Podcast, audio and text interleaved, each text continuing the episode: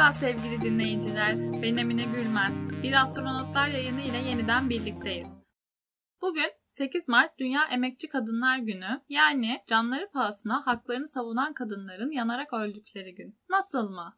Güne anlamını veren ancak yine de pek bilinmeyen bu olayı gelin size anlatayım. Amerika'daki bir dokuma fabrikasında kadınlar erkeklerle aynı işi yapmalarına rağmen kadın oldukları için erkeklerin yarısı kadar maaş alıyorlardı. Sadece eşitlik istiyorlardı. 1857 yılında bugün yüzlerce kadın greve çıkma kararı aldılar. Polisler susturmak için kadınlara saldırmaya başladılar ama engel olamadılar. Grevin duyulmasını ve yayılmasını istemeyen patron fabrikanın kapılarını kilitledi ve şüpheli bir yangın başladı. 129 kadın bu yangında hayatını kaybetti. Oysa ki istedikleri tek şey adaletli olunmasıydı. Yıllar geçmesine rağmen şartlar iyileşse de dünyanın çoğu yerinde henüz tam anlamıyla bir eşitlik yok. Bugün bile aynı şartlarda çalışmalarına rağmen kadınların erkeklerle aynı maaşı aldığı bir ülke var diyemiyoruz. Üstelik çalışan kadınların %70'i psikolojik ve cinsel tacize maruz kaldıklarını söylüyorlar. Tacizler ve yana dursun, çalışan bir kadın ve erkeği kıyasladığımızda bile erkek işten eve geldikten sonra dinlenir ama kadının sorumlulukları evde de devam eder. Yemek yapar, temizlik yapar, çocuk bakar hem de ertesi gün işine gider. Bilim camiasında da durum ne yazık ki pek farklı değil. Bugün size yaptıklarıyla dünyaya yön veren bilim kadınlarından bahsedeceğim. İlk olarak herkesin adını sıkça duymuş olduğu Marie Curie ile başlayalım. Marie Curie deyince aklımıza gelenler iki dalda birden Nobel ödülü alan tek kadın ve aynı zamanda tüm Avrupa'da fizik dalında doktora alabilmiş ilk kadın olmasıyla başlar ve bu liste uzar gider. Ama sırf kadın olduğu için üniversiteye kabul edilmediği aklımızın ucundan bile geçmez, hatta büyük ihtimalle bilmeyiz de. Çünkü biz hep başarıyla ilgileniriz. Nasıl başarıldığıyla değil. Bugün biraz da Marie'nin sırf kadın olduğu için nelerle uğraşmak zorunda kaldığından, yani nasıl başardığından bahsedelim. Marie'nin gençlik yıllarında ülkedeki eğitim sistemi nedeniyle kadınların üniversiteye gitmesi yasaktı. Kardeşiyle birlikte çalışıp Fransa'da üniversite eğitimi alabilmek için para biriktirdiler. Tabi bunu yaparken eğitimini de boşlamadı. Varşova'da Endüstri ve Tasarım Müzesi adı altında gizlice eğitim veren Polonya Okulu'nda eğitim aldı. 1885 yılında kardeşi Sorbonne'da tıp eğitimi almaya başladı ve mezun olduktan sonra Marie'ye matematik ve fizik eğitimi alması için yardım etti. Peki ya Nobel ödülü? Burada da tabii ki kadın olduğundan dolayı yok saymaya çalıştılar. Ödül için adaylar ilk açıklandığında Marie'nin adı yoktu. Evet, yanlış duymadınız. Nobel ödülüne bir kadını layık göreceklerini mi sandınız yoksa? Eşi Pierre Curie ve fizikçi Henry Becquerel aday gösterilmişti sadece. Adayları belirleyen komite üyelerinden İsveçli matematikçi Gösta Mittag-Leffler durumu Pierre Curie'ye bildirmiş. Bunu öğrenen Pierre Curie, Marie'nin adı olmadan radyoaktivite çalışmalarının anlamsız olacağını komiteye iletmiş. Bunun üzerine komite zor da olsa Marie'yi de aday göstermeyi kabul etmiş. Ve nihayetinde 1903 yılının Fizik Nobel ödülünü 3 bilim insanı paylaştı. Pierre Curie, Henry Becquerel ve karşınızda Marie Curie. Sırada Marie'nin kazandığı ikinci Nobel ödülü var. 1911 yılında radyum ve polonyumun keşfinden sonra bu defa kimya alanında kazanıyor Nobel ödülünü. Tabi hiçbir başarı cezasız kalmaz. Kişisel saldırılar başlıyor. Bunun üzerine tümü erkeklerden oluşan Fransız Bilim Akademisi, evet yanlış duymadınız tümü erkeklerden oluşan dedim. Curie'nin üyeliğini reddediyor. Olumsuzluklar devam etse de Marie çalışmalarının peşini bırakmıyor ve yılmadan bilime katkıda bulunabilmek için çabalarına devam ediyor. Teşekkürler Marie Curie. İyi ki bu dünyadan geçtin. Size bahsetmek istediğim diğer bilim kadınları ise Lisa Meitner ve Jocelyn Bell Burnell. Ne yazık ki Lisa ve Jocelyn Nobel ödülü konusunda Marie Curie kadar şanslı değildiler. İkisinin de hakları yendi ve yaptıkları çalışmalar ödüle layık görülmesine rağmen isimleri bile geçmedi. Haklarının nasıl yendiğini konuşmadan önce Lisa ve Jocelyn'i tanıyalım. Lisa Meitner Avustralyalı bir fizikçi. Uzmanlık alanı nükleer fizik ve radyoaktivite. Doktorasını aldıktan sonra buraya bir parantez açmak istiyorum. Viyana Üniversitesi'nden fizikte doktora derecesini alan ikinci kadındır kendisi. Berlin'e Max Planck ile çalışmaya gidiyor. Max Planck'ın kendisiyle çalışmaya, Max Planck Enstitüsü'ne değil. Bu sırada Alman kimyacı Otto Hahn ile tanışıyor. Onun çalışmalarına ilgi duyuyor ve onunla Berlin Üniversitesi Kimya Enstitüsü'nde çalışmaya başlıyor.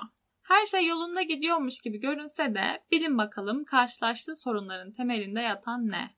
Kadın olması dediğinizi duyar gibiyim.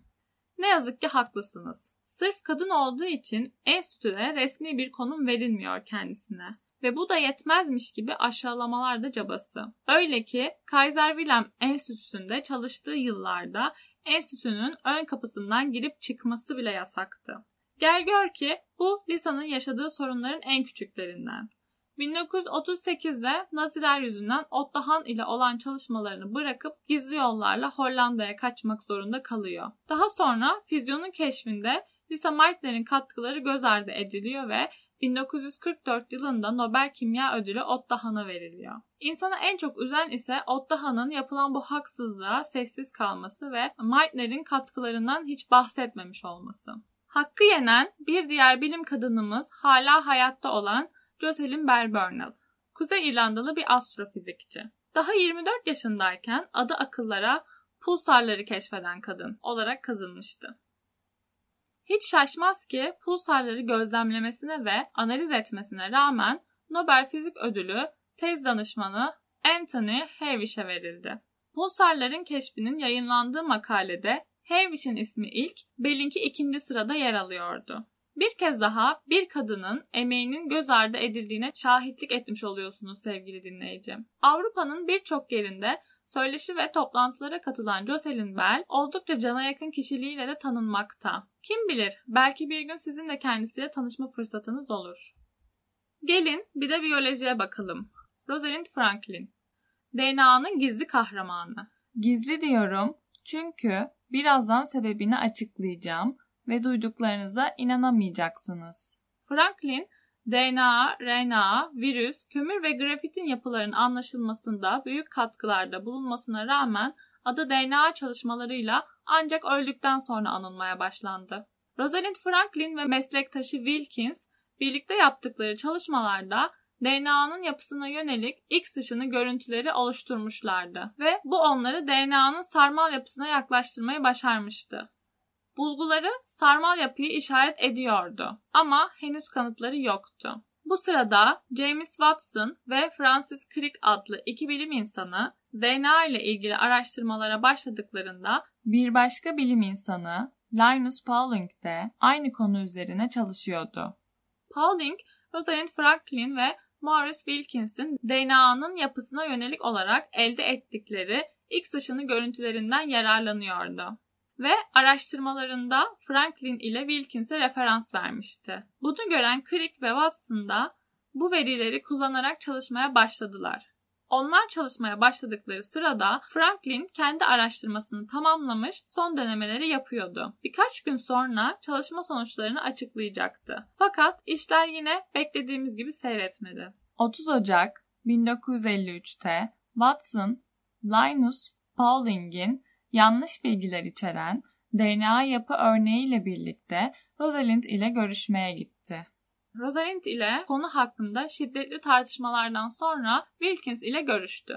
Bilin bakalım burada ne oldu? Evet, tam tahmin ettiğiniz gibi. Wilkins, Rosalind'in haberi olmadan onun oluşturduğu en önemli DNA resimlerinden birini Watson'a gösterdi ve Watson da onlara Pauling'in hatalı çalışmalarını gösterdi. Rosalind'in en önemli çalışması Watson ve Crick'in eline geçtiği için beklenenin aksine çalışmasını açıklayamadı ve ele geçirilen bilgiler daha sonra Watson ve Crick'in Nobel ödülü almalarını sağlayacak olan çalışmalarına pek çok katkıda bulunacaktı. Yaklaşık bir ay sonra Crick ve Watson keşiflerini duyurdu ve aynı yıl Nisan ayında DNA'nın çift sarmal yapısını açıkladılar. Çalışmalarında Rosalind Franklin'e atıfta dahi bulunmadılar. E ne bekliyordunuz ki? Hem çalışmalarını ele geçirip hem de referans verecek değillerdi ya. Franklin ile de paylaşılması gereken Nobel ödülü 1962 yılında Crick, Watson ve Wilkins'e verildi ve Rosalind'in adı bir kez bile anılmadı. Kendisi 1958 yılında hayata veda etti. Dolayısıyla bu olaya tanıklık etmedi. Tanıklık edememesi iyi mi oldu, kötü mü oldu? Orası tartışmaya tabii ki açık. Tüm bu anlattıklarım size geçmiş zaman hikayeleri gibi geliyor olabilir belki. Ama günümüzde de benzeri sorunlar mevcut durumda. Örneğin astronomide yeni bir teleskop için yer seçimi çalışmasına gidileceği zaman kadınları götürmüyorlar ya da götürmemek için direniyorlar. Benzer bir şekilde jeolojide de zorlu arazi koşulları bahane edilerek kadınların katılımına izin vermiyorlar veya az sayıda kadına izin veriyorlar. Bir yayınımızın daha sonuna gelmiş bulunuyoruz. Yayınımızın yazılı haline ve ek içeriklere erişmek isterseniz astronotlar.space adlı internet sitemize göz atabilirsiniz. Ayrıca astronotlar.space.gmail.com e-posta adresimize konuştuğumuz içeriklere dair düşüncelerinizi belirtebilir, değinmemizi istediğiniz konuları yazabilir, bir kitap, link veya bilgi paylaşımında bulunabilirsiniz. Sosyal medya hesaplarımızı Instagram ve Twitter'dan astro alt çizgi notlar olarak takibe almayı unutmayın. Facebook'tan vazgeçmem diyenler ise bizi astronotlar sayfasında bulabilirler.